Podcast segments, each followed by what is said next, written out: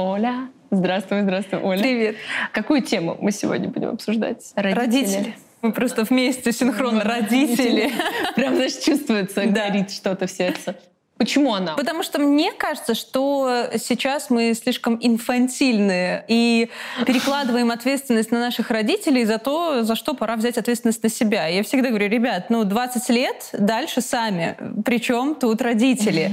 Вы можете пойти заработать денег и пойти на психотерапию, если уж родители как-то вам навредили. Но в 40 лет вспоминать о том, какая у меня была плохая мама, как она меня недолюбила, как она вообще могла и так далее далее.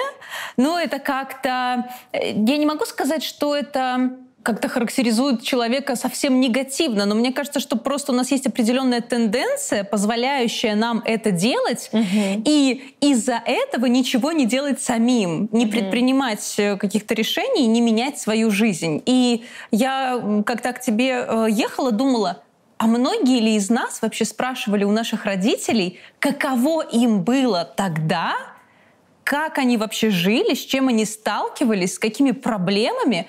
Потому что если попытаться вспомнить свое детство, то можно просто охренеть от того, как они вообще существовали, выживали, нас угу. растили, еще что-то в нас вкладывали, а мы теперь выросли такие эгоисты.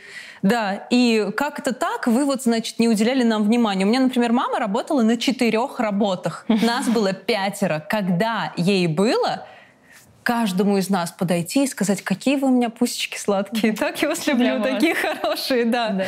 Как у тебя было с этим, кстати? Я абсолютно с тобой согласна, и у меня есть отторжение вот этой тенденции, когда у тебя есть травма, и ты вместо того, чтобы ну, сделать ее травмой, ты ее доводишь до состояния раны. То есть ты такой, я буду делать акцент на этом постоянно, это вот как бы то, что меня определяет. То есть самоопределение через какой-то, получается, такой травматический experience, uh, при том, что не обесценивая да, чьи-то переживания, они со всеми разные случались. Да. Ну, понятно. Все-таки здесь скорее про пример того, что во всех неудачах моей жизни действительно виноваты родители. Или даже наоборот, когда это люди сходят и говорят, все заслуги в твоей жизни. Вот я обожаю эти две, знаешь, эм, диаметрально разные да. позиции, но идеальные, э, гениальные, точнее, в своей тупости, как по мне, потому что тут либо ты за тебя все родители сделали, тут либо ты ничего не сделал из-за них.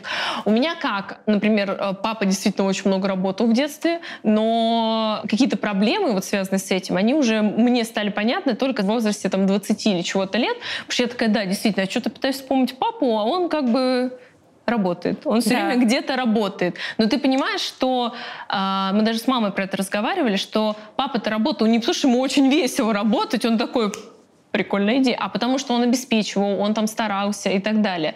Э, и, естественно, потом на терапии ты ну, прорабатываешь какие-то моменты, которые, ну, как последствия этого отсутствия. Но сказать, что это максимально определило мою жизнь в негативном ключе, я не могу. Но мне, вот знаешь, почему твой пример нравится? Потому что у меня все-таки обычно люди, когда я про это говорю, что там, типа, да, вот влияние родителей как позитивное, так и негативное, оно есть, но это в ваших силах его там преодолеть. Мне обычно говорят, ты родилась в Москве, твой, ты не понимаешь, ты не понимаешь понимаешь, ты уже э, не то что с ножкой, у тебя блендер в жопе, был ты родилась, понимаешь, вот такое. А ты, э, ну, не из Москвы, как не из России даже, если я правильно понимаю. Вот, поэтому интересно твою в этом плане историю, точку зрения послушать. Вот что тебе, например, помогало, да, с чем ты столкнулась, и какие механизмы, ты же не сразу была э, психологом, сексологом, ты же это еще, получается, самостоятельно своей программой самовывоз занималась. Я чуть-чуть отскочу да. и скажу о том, что мне реально помогло я ненавидела э, ту ситуацию, в которую попала из-за отношений моих родителей. Это был для меня супер болезненный травматичный опыт. Угу. Э, сразу хочу сказать, что э, люди, которые реально пережили какие-то сложности вроде насилия, алкоголизм в семье, они сейчас скажут нам нет и будут правы, да, да потому что действительно есть вещи, которые невозможно проработать. Забыть Но мы да, сейчас не про это да. говорим, мы говорим про другие ситуации ситуации. А, я пятый ребенок, у родителей, соответственно, всегда нехватка денег. Отец, mm когда мне было 10 лет, уезжает в Москву на заработки. И тогда Москва была другая, по-другому относилась к белорусам, потому что э, он боялся, что к нему подойдут на улице, его ограбят. Что... Ну, то есть это были другие времена. mm Мама долгое время просила его вернуться назад, но отец э, на это не пошел в силу своих определенных причин. И э, мама, э, у нее пятеро детей. э, из них мой сумасшедший, вообще оторванный брат, который все время попадает в какие-то неприятности. И она э, повстречала мужчину, и у нее завязались отношения с ним. И мама долгое время вообще отцу ничего не говорила. И я росла в ситуации, когда я перестала с ней разговаривать. Угу. То есть у нас вообще пропал контакт. Я приходила со школы, закрывалась в своей комнате, и, и на этом все. Когда мне было 17, и я была уже в 11 классе, мама зашла ко мне и спросила, э, ты со мной идешь? А я в этот... Это очень смешно, потому что я в этот момент открыла свою какую-то кровать, мне нужно было сложить белье, я очень устала после школы, и я уснула прямо в этой внутренней части. Она заходит и меня это спрашивает, а я только проснулась, и я не понимаю, что мне вообще делать. Я говорю, да, ну, я понимаю, что я никуда не уйду, потому что я вот-вот уеду учиться, и зачем мне это нужно? И она уходит от отца. Соответственно, представляешь, да, вот с 14 до 17, а они еще познакомились раньше, все это время mm-hmm. родители были вот в таком состоянии их отношения. отношения да. да. Мы все были вынуждены молчать. Я вообще самая младшая, я думала, Почему, почему все молчат? Почему угу. как бы никто не говорит ни о чем? Почему отец приезжает и все делают вид, что все окей, все же не окей? И я откровенно ненавидела этого мужчину, э, и я не понимала вообще, почему он, потому что, ну, правда, я не знала, почему мама выбрала его. Мне казалось, что отец гораздо лучше, мне сейчас так кажется. Э, да, э, и мама уходит, я уезжаю, и в какой-то момент мы просто перестаем общаться. Приезжает отец, э, которого я не видела с 10 лет, и я прекращаю общение с мамой, с которой я до этого жила в очень таких тяжелых взаимоотношениях mm-hmm. друг с другом. Если бы не э, просто какое-то мое упорство, если бы я ушла дальше в этот эгоизм, наверное, я бы до сих пор обвиняла родителей и говорила, что все проблемы от них, потому что так еще получилось, что после завершения первого курса очного я узнала, что э, нет денег на обучение. Угу. И нет их, э, потому что мама как-то легкомысленно отнеслась к деньгам и не смогла их собрать. То есть угу. все труды отца угу. они были пустыми. Угу. При этом она меня отправила учиться в Россию. Угу. Отец тоже хотел, чтобы я уехала в Россию из Беларуси, потому что он говорил, что там нет никаких вообще перспектив. И она знала, что для иностранцев тяжело поступать на бюджет. Да. И мы изначально даже не обсуждали этот вопрос, мы говорили, что я иду на платное вся эта ситуация привела mm-hmm. меня к тому, что я перевелась на заочное, я пошла работать mm-hmm. в 19 лет. Я сколько-то лет не общалась с мамой, по-моему, полтора или два года. Мы mm-hmm. вообще даже не поздравляли друг друга с днем рождения. Потом я иду на терапию, я ревела, наверное, месяца четыре на этой терапии. Mm. Я пыталась э, найти объяснение, почему так, и мне психолог постоянно говорил, зачем ты пытаешься это объяснить? Давай по-другому. И у нас ушло очень много времени на это. И что самое главное, я из этого всего вынесла. Психотерапия и работа психолога и все знания, которые мы даем, не направлены на разрушение отношений. По сути, эта концепция, она разрушает отношения между детьми и родителями. Угу. И когда я это все проработала, у меня прям, знаешь, мурашки. Я проработала это все, я поняла, что, блин, реально моей маме нужна была помощь, и реально у моего да. папы были причины остаться. Это их отношения. Какого черта я вообще даю им оценки? Какое я имею право как ребенок они вообще другие люди, это их любовь, чувства и прочее, прочее. Они любили друг друга какое-то время. Вот так получилось. И сейчас, соответственно, э, я э, отправила своего папу, я благополучно купила ему дом, и он там живет, и э, все у него хорошо. Мама тоже у меня на постоянном таком обеспечении, общении, поддержке. Mm-hmm. И из всех детей на мой взгляд, может, это немножечко покажется эгоистично, но на мой взгляд, из всех детей э, я единственная была внутри этой ситуации, угу. ну, потому что все остальные уже уехали. Да, да. уехали, конечно. И э, у нас еще была приемная девочка, э, моя сестра, э, с которой она была младше, и которую я там постоянно воспитывала, образно с ней делала уроки и так далее. И вот этот большой шаг, он и позволил мне пойти по другому пути, угу. в отличие от всех остальных. Поэтому не всегда наши какие-то травматичные ситуации, они только негативные. Я считаю сейчас, что они супер позитивные, потому что я э, увидела, что каждый из моих родителей счастлив по отдельности. У моей мамы все прекрасно в отношениях. Э, я приняла ее партнера. Э, понятное дело, что я не старалась его там как-то полюбить, как отца. Да. да. Нет, этого всего нет. Уважения, принятия, и все этого достаточно для отношений. Мне гораздо проще было потом отношения самой выстраивать, потому что я увидела какие-то моменты, и вот эта романтизация, она прошла. И я угу. не торопилась с выбором партнера. Абсолютно угу. точно нет. Так же, как я не тороплюсь э, с рождением детей, потому что понимаю, что ну, это определенная ну, ответственность. Да. Важный момент, потому что я уже сталкивалась с этим. Как находились деньги на терапию? Ну, то есть просто обычно, когда ты говоришь, что, ребят, если есть такая проблема, надо пойти к психологу, надо проработать это. Начинается вечный вопрос. Это очень дорого, их нет, куда идти, что делать. Я была в разных ситуациях. Я жила в, в общаге с какими-то наркоманами и бомжами, и там ходила пешком на работу час двадцать только потому, что у меня не было денег на проезд, просто на маршрутку 10 рублей. И делала я себе там макароны с яйцом, это до сих пор мое любимое блюдо. Да, и мне было окей, и я очень, когда я начала зарабатывать, я очень много откладывала. То есть практически я ничего на себя не тратила. А при этом у меня есть такая обязательный пунктик. Если я что-то очень хочу, я себе это куплю, потому что тогда иначе зачем все ну это? Ну да, конечно. Ты ставил в приоритет. Вот это, наверное, важно. То есть... И все, да. Мне как раз порекомендовали психолога. Это, кстати, был гештальт-терапевт. Мы проработали все это за полгода. Угу. Я ходила раз в неделю. И стоимость была, по-моему, на тот момент полторы тысячи рублей. То есть угу. я уже тогда могла себе это позволить, и просто это было в приоритете. Сделала это приоритетом, да. да, это важно. Понравился твой поинт про то, что мы не думаем о том, каково было нашим родителям. Ребенок, он, знаешь, да, как будто не обязан осознавать то, что для него родители делают. Он действительно ребенок, но когда ты уже во взрослом состоянии, а, мысли об этом очень помогают. Потому что иной раз, например, я начинаю злиться на маму за что что-то, что она делает сейчас, а потом я как-то, знаешь, включаю биографию и думаю, так, ну вообще-то вот когда я росла, она делала то-то и то-то. И когда мама мне пишет что-то, что меня как будто злит, я, знаешь, я как будто встаю вот немножко в другую позицию, думаю, блин, ну вот ты это пишешь, наверное, вот из-за этого, из-за этого. Я понимаю, что вот психолог сказал, не надо искать оправдания и причины, почему это происходит.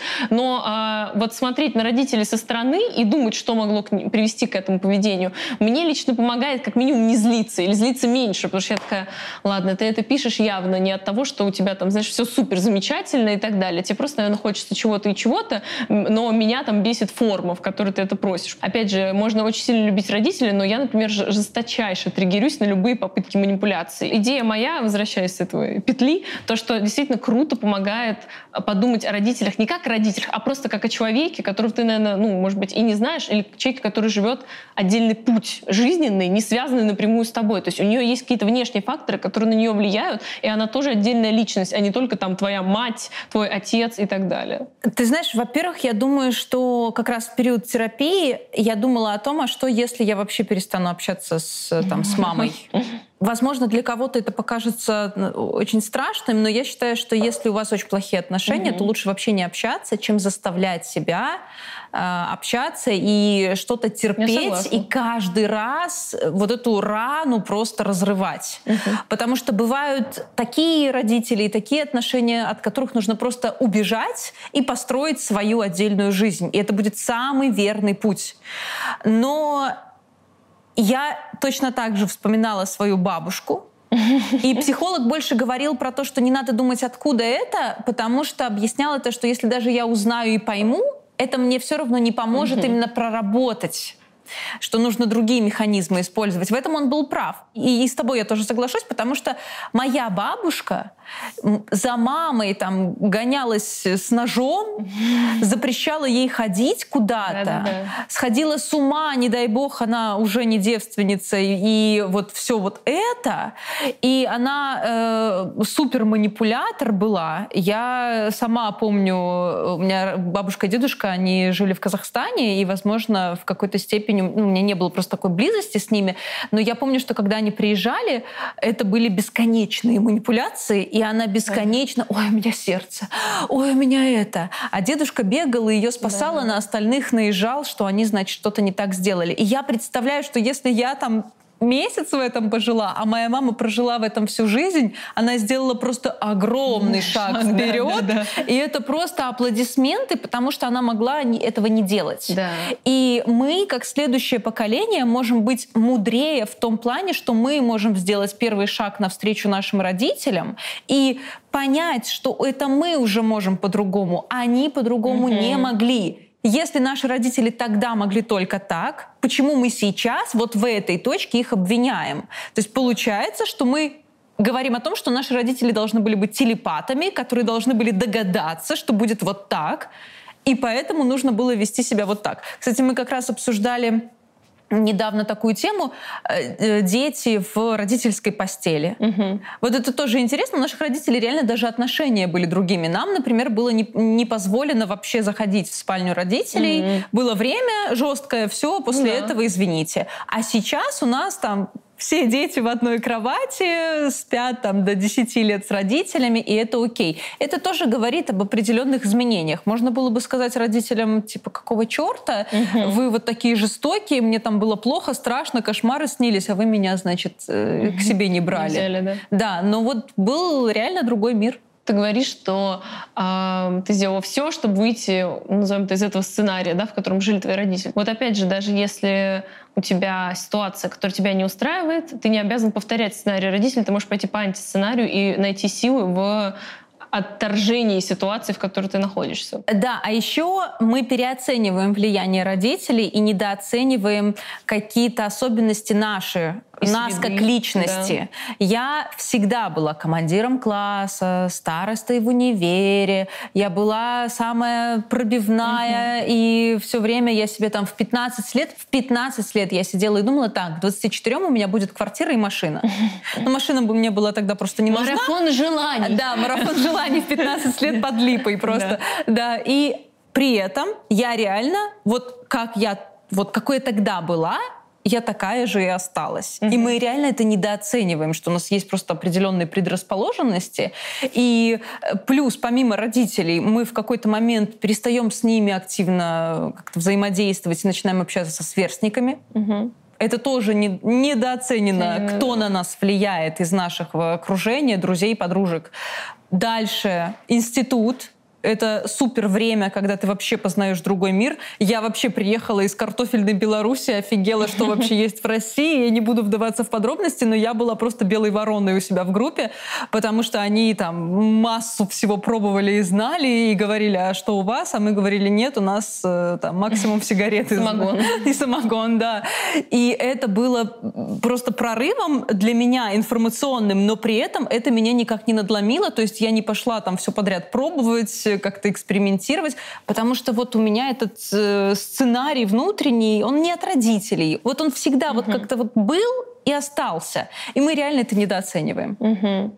Согласна. И вот, кстати, про универ хотела сказать. И вообще вот эти именно социальные факторы влияния. Действительно, есть такой момент, что если вот есть общественный нарратив, который популярен, ты начинаешь э, потихонечку сверять свою жизнь с ним. И если все вокруг жалуются на родителей и говорят, да. что они причина там, каких-то неудач, неуспехов и вообще всего, а, то ты, естественно, будешь находить факторы, которые будут подтверждать эту твою теорию, потому что ну, мы не супер объективные создания. И второй момент, который меня тоже раздражает, но это уже немножко в топ, я просто ору, когда говорят, что вот, миллениалы, вы испортили планету, вы нам, зумерам, оставляете грязную планету. У нас разница в возрасте, типа, 20-15 лет. Мы, если что, на этой планете сами тоже сидим. Но, вот знаешь, это уже до абсурда доходит, что, типа, вот нет, виноваты все, кто до. А вот мы сейчас, мы вообще беленькие, чистенькие. Мне вот, меня просто очень раздражает этот реально инфантилизм, наверное, в какой-то да. степени, потому что это нежелание брать ответственность, и, наверное, это связано еще с тем, что когда ты берешь за что-то ответственность, ты должен принять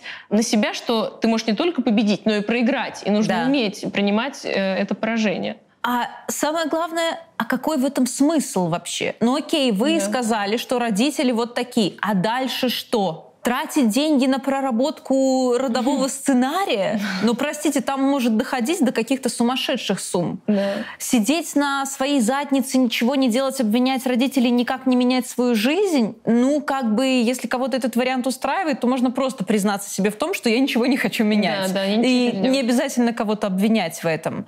Или каждый раз, когда сталкиваешься с каким-то сопротивлением, думать, это все потому, что у меня там родители. Вот. Угу все гораздо проще. Мы реально психологизируем очень угу. сильно нашу жизнь, если мы в чем-то сомневаемся, о чем-то беспокоимся и думаем, что будет вот так, то нужно просто попробовать сделать хотя бы маленький шажок и проверить, это реально так или нет. Простой поведенческий эксперимент. И вот в этой конструкции поведенческих экспериментов все эти идеи про родителей, их влияние, родовые травмы и так далее, они рассыпаются. И еще больше меня бомбит, например, от сценариев там «Ваш прадед, он там жил да. так-то, а ваша прабабушка жила вот так, и это значит, что вы будете чувствовать это». Они вас даже не знали, возможно, ну, и да. не видели, что вы да, вообще нет, будете. Их даже не знали, не видели. Вот это меня да. всегда смущает. Ты знаешь, вот действительно, опять же, как-то он может влиять. Я не знаю, если кого-то в семье а, возьмем такой грустный пример, кого-то в семье репрессировали, все об этом помнят, все передают из уст в уста, что вот с дедом это произошло, и там может выработаться, не знаю, недоверие государству, потому что вы понимаете, что вы пострадали это. Но то, что дед курил махорку, как это связано, там, например, с тобой сегодня, и который, когда ты дымишь очкуди, или как это называется, я вообще не представляю. То есть это, знаешь, какой-то, ну, до абсурда, когда берется какая-то идея, и она э, из-за того, что она, видимо, становится доступной массам, она как-то сильно очень распыляется, ты да. уже не понимаешь, что вы говорите, и причем настолько уверенные люди вот в том, что они говорят, что ты сидишь такой, господи, ну я уже, я уже начинаю сомневаться в себе, потому что я привыкла во всем сомневаться, а вы просто вообще уже знаменосцы новой истины. Да, и я абсолютно полностью согласна с тобой в этом, потому что ну, я сама с этим столкнулась, и у меня действительно есть определенное недоверие, э, потому что когда ты открываешь историю своей семьи, понимаешь, что там э, прадед был достаточно успешен, у него были деньги, он нанимал людей на работу, а его за это расстреляли просто потому, что он вот такой был, угу. и думаешь о том, что, блин, прошло столько лет, а в общем-то ситуация может повториться, да. и you это и вызывает недоверие. Но это не говорит о том, что там, не знаю, отношения у тебя не строятся, потому что твоя прабабка сделала 10 абортов, и вот у тебя родовое проклятие. Это просто... Я не знаю, насколько нужно быть э, таким и, и, наивным. Жел... и наивным, и желающим скинуть себя эту ответственность. И я не понимаю, зачем тратить столько бабла на пустоту. Ну вот возьмите вот эти деньги и потратьте их на хорошую психотерапию. Давай подумаем, какие вообще факторы могут так влиять на личность просто перечислим, да, потом помимо родителей, потому что, ну, очевидно, родители, очевидно, вот мы сказали, универ и там твои друзья, что Да, окружение. Может? В целом э, социальная ситуация, угу. там, где ты находишься. Угу. Соответственно, генетически мы угу. тоже про это не забываем. Да, да ген, кажется, гены пальцем не задавишь, да, как да, говорится. Мне кажется, генетику, кстати, в этом плане, из, ну, ей либо приписывают уже прям совсем какие-то вот память предков, да. либо как будто обесценивают совсем. Да, да, согласна. И опыт человека те ситуации, в которых он был. И вот сюда, кстати, мы сейчас как будто бы живем в каком-то таком представлении о необходимости ванильной жизни. Я травмировала своего ребенка, да. он там услышал что-то, я э, сказала что-то матом, или да. он случайно там одним глазом увидел наш секс, что же нам теперь делать? Я поведу его к детскому психиатру, эту травму нужно проработать. Оставьте просто в покое. Да. И реально как будто бы люди, взрослые, не понимают, что наши травмы нас воспитали.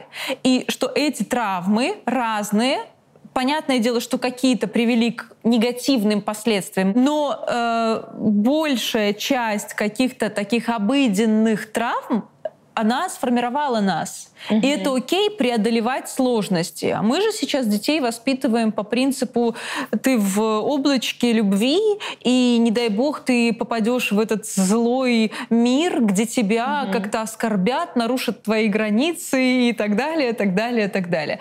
Но кто вырастет? Большой вопрос. Ну да, вот у меня есть такое переживание, потому что, опять же, рубрика «Социология детства и дети вокруг». У меня был просто недавно даже спор а, с человеком, мы разбирали момент из сериала популярного, и э, там был момент, который мне не понравился, потому что он для меня показал, что ребенок избалованный и не уважает чужое время. Опишу ситуацию. А, девочке 13 лет, у нее должна быть бармицва, а, батмицва, и там 30 человек гостей, родители все сделали, она там, ну, очевидно, сказала да, раз типа ее проводят. И вот за минуту до, как там ей надо выходить и читать э, моменты сторы, а, она говорит, нет, я не хочу, я вообще не хочу идентифицироваться ни как девочка, ни как мальчик, ни как нью-йоркер, ни как кто, и делать я этого не буду, читать я не буду. И я в полной уверенности, что мать этой девочки, она как-то ее вразумит и объяснит, что как я это для себя вижу, что я в такой момент точно говорю с ребенком, как минимум э, говорю ему о том, что мы уже дошли до момента, когда это все организовано, что там люди тебя ждут, окей, ты сейчас в это не веришь. Видимо, может, меня так воспитали, для меня есть понятие ответственности перед другими людьми. И как да. бы ситуация, где 300 человек, мои родители и так далее, все все сделали, а я такая да нет, я не очень хочу, она для меня невозможная. Она для меня невозможна ни в работе, ни в жизни, нигде. И в итоге я надеюсь, что это как-то будет развиваться э, в моей парадигме того, как это должно быть. Вижу, что героиня берет и зачем-то сама идет вместо своей дочери и читает эту Тору и как бы проходит батмицу за нее. И вот со мной начинает спорить человек и говорит, нет, ну это же прикольно, ребенок не избалованный, он оставил свои границы, он э, типа вообще не обязан быть благодарным за то, что ему там это все сделали. И я понимаю, что не я не она там не правы в конечной инстанции, потому что, э, наверное, одна из проблем сегодня, что очень много мнений по тому, как воспитывать, и там никто не знает, естественно, что правильно, но быть матерью вот в такое время, мне кажется, очень тяжело, потому что я сразу переношу это на себя, и я вот понимаю, что я бы сделала, как я сделала, но при этом я начинаю думать о том, что она говорит, думаю, блин, ну, может быть, я, наверное, очень строгая, может быть, я не права. К чему я это все? Потому что понятно, что люди в моменте начинают, ну, не то что сказать с ума, но слишком переживать уже не вести детей э, к терапевтам при любой возможности, потому что тебе очень страшно быть, наверное, как твои родители в чем-то неправым, но при этом ты как будто не можешь отпустить ситуацию понять, что невозможно воспитать идеального, хрустального, ничем не обиженного в этой жизни ребенка. И культивируется неуважение к другим людям. людям. Да, вот я вот это там увидела, что как будто бы ты твои хотелки самые важные. Да. А, но это не так. Уже куда ни плюнь, все очень исключительные. В чужую исключительность попадешь. Да. И, э, но это должен быть баланс между исключительностью и коллективностью. То есть понимание того, что ты не можешь включить звезду, и ты такая вся офигенная. Да, ты молодец, но это не синоним того, что ты как бы можешь взять и просто всех опрокинуть. Но да. я правда, я в шоке. Извини, меня настолько разбомбила эта сцена, что я, я, я не представляю себе. Меня это, кажется, будет лет 10 еще бомбить, но потому что для меня это сюр. Это да. реально сюр, вот сделать так, вот всех кинуть за пять минут и сказать, типа, я просто не хочу. Да, если вы не уважаете других людей, то, пожалуйста, вперед жить в лес. Я вот так говорю. Потому что мы все-таки живем в окружении других. И то, что воспитывали в нас, уважение, какое-то культурное общение, уважение в том числе к старости, да, и, к старости. и к старости. Сейчас его становится все меньше и меньше. Я, например, слышу от моих читателей, когда я поднимаю такие темы, они говорят, их никто не заставлял нас рожать. Они сами нас рожали, сами приняли такое решение, могли не рожать, если они не умеют того-то и того-то. А где элементарная просто благодарность за то, что тебе дали жизнь? Да, Все, тебя немного просят, реально. Просто спасибо. И уважение к другим людям, потому что есть не только твои чувства и твои желания, есть угу. еще чувства других. И от того, что мы общаемся хорошо с другими, уважаем их, где-то переступаем свои границы, мы создаем общество, в котором потом и нам же спокойно. А иначе мы с таким подходом эгоистичным создаем общество, где на нас тоже насрали. Да. Вот этого как будто бы люди не понимают, что, в общем-то, и с вами потом не поздоровались, не сказали вам угу. спасибо, вас кинули в один момент, потому что просто, да, что-то не хочу. Не, Ксюш, я сегодня передумала к да. тебе приезжать, ты За это все организовала, да. да, но я что-то как-то настроение у меня такое не очень. Нет, не пойду, не хочу. Вот это вот такая ситуация.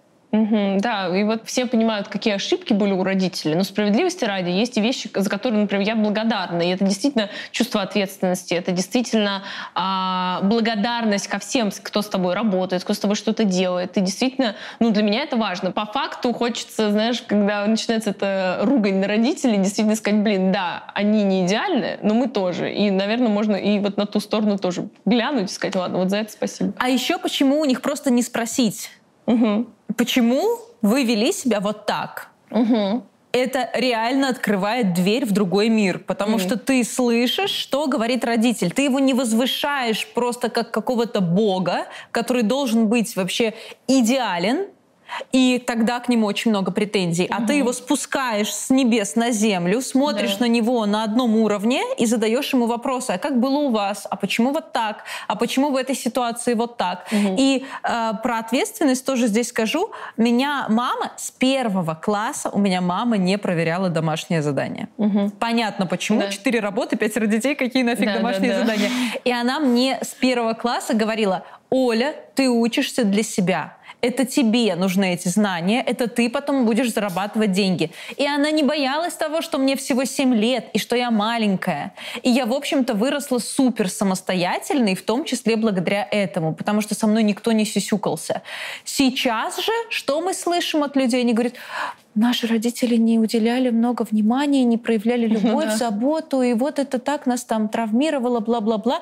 Но если вам не хватает любви сейчас, ну идите получите ее даже от своего родителя сейчас. Это вы да. уже сейчас можете подойти родителя как-то обнять, поцеловать, написать ему приятную смс спросить, как у него дела. Не обязательно, это всегда должна быть игра в одни ворота, угу. когда только родитель бегает за вами и что-то у вас спрашивает. Угу. Отношения можно наладить и с другой стороны стороны. Я, кстати, смутно помню, как мы с мамой помирились, но, по-моему, как раз-таки я первая и написала. То есть я вот это все поняла для себя, хотя я до этого ждала, угу. что она как-то выйдет на связь.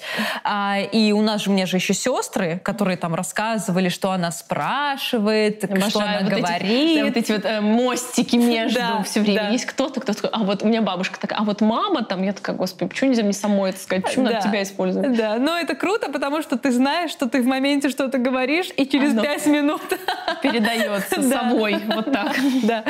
Я тогда обижалась, но вот этот скачок произошел да. И в том числе потому, что мама воспитала ответственность, самостоятельность, и в том числе потому, что я поработала со специалистом, в том числе потому, что я спустила маму с небес на землю и сказала себе, что это не мои вообще отношения, я не имею никакого права их как-то оценивать. оценивать. Сама строй свои, и посмотрим, как ты родишь детей и как ты их воспитаешь. И все, что мы э, реально в таких ситуациях можем дать родителям, это просто благодарность за то, что они нам дали жизнь и дали то, что у нас так. есть, да. и это вот так, и дальше двигаться своим путем, потому что мы взрослые, самостоятельные, и это уже наша взрослая жизнь, и нас уже никто на колясочке не катает, и именно эта идея позволяет сделать большой рывок угу. вперед. Мне очень, кстати, понравилось э, про написать родителям и спросить, потому что вот у меня на терапии тоже был такой момент, когда мне психолог сказал, ну напиши, просто спроси, просто спросите, что она хочет. То есть ну, прям вот прямой вопрос. А мне, хотя, ну опять же, не семь пядей во лбу, как бы, и это вроде как очевидный вообще момент, чтобы это сделать, мне это вообще в голову не приходило. То есть я такая, а, ну мы оперируем вот в мире манипуляций странной, вот этой mm-hmm. коммуникации и так далее я такая, а ведь реально я могу просто задать прямой вопрос, понять там, что случилось, ну, что ты хотела, или там, почему ты вот это делаешь или сделала, и, или позвонить. Вот это вообще безотказный вариант. Позвонить вот да. в телефон. Вообще, э, да, с родителями лучше созвоны, это мой следующий point. Вот. И это реально помогло, потому что человек, он как бы, ну, обескуражен как будто бы даже отчасти это прямотой этого вопроса, и он, не виляя, тебе отвечает. А по поводу звонков, это тоже отдельная тема. Все-таки родители немножечко аналоговые персонажи, даже если они с айфонами, но мои точно.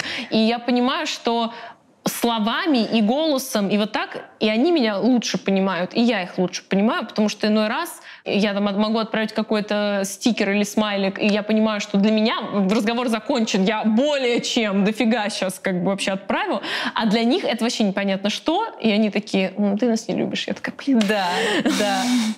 А еще знаешь, что важно? Наши родители, ну, по крайней мере, вот поколение моих родителей — все-таки были воспитаны там послевоенное время, mm-hmm. Было не до этого, и война накладывает определенный отпечаток, и люди становятся более жестокими, агрессивными, хотя нам кажется, что наоборот, это там милосердие и так далее, но нет, это так не работает. И реально я понимаю, что у моих родителей было э, меньше любви, чем, допустим, есть сейчас у детей. Mm.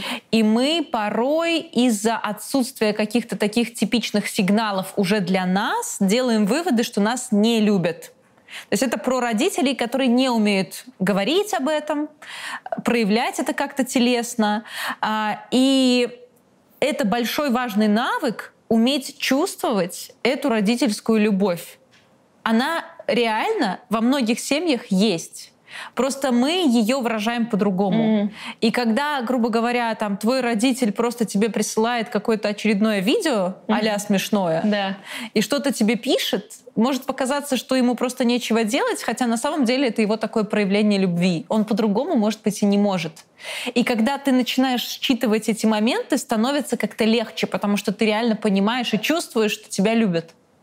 Да, я согласна. Я вот тоже, когда это поняла для себя с бабушкой, что 18 э, мемов с голубками и страшные открытки каждый день, это признак любви. То есть ей, мягко говоря, ей не скучно. Она просто обо мне подумала там с теплотой да. какой-то. И вот она такая, тук-тук, я здесь. И да. то есть меньше, что я могу сделать, это ей ответить и тоже сказать, вот я тоже про тебя помню. То есть действительно это разные языки любви. Повторюсь, вот мне это было не очевидно. Может быть, да. там кто-то живет с этим знанием, типа, вы тут вообще... Для меня на, на каком, знаешь, 25-м или 27-м вообще году жизни это стало в каких-то моментах открытием, потому что я такая, блин, Ксюша, действительно, это вот так вот. И не надо злиться, не надо беситься, они делают свой максимум, наверное. Да, все, что они могут. True.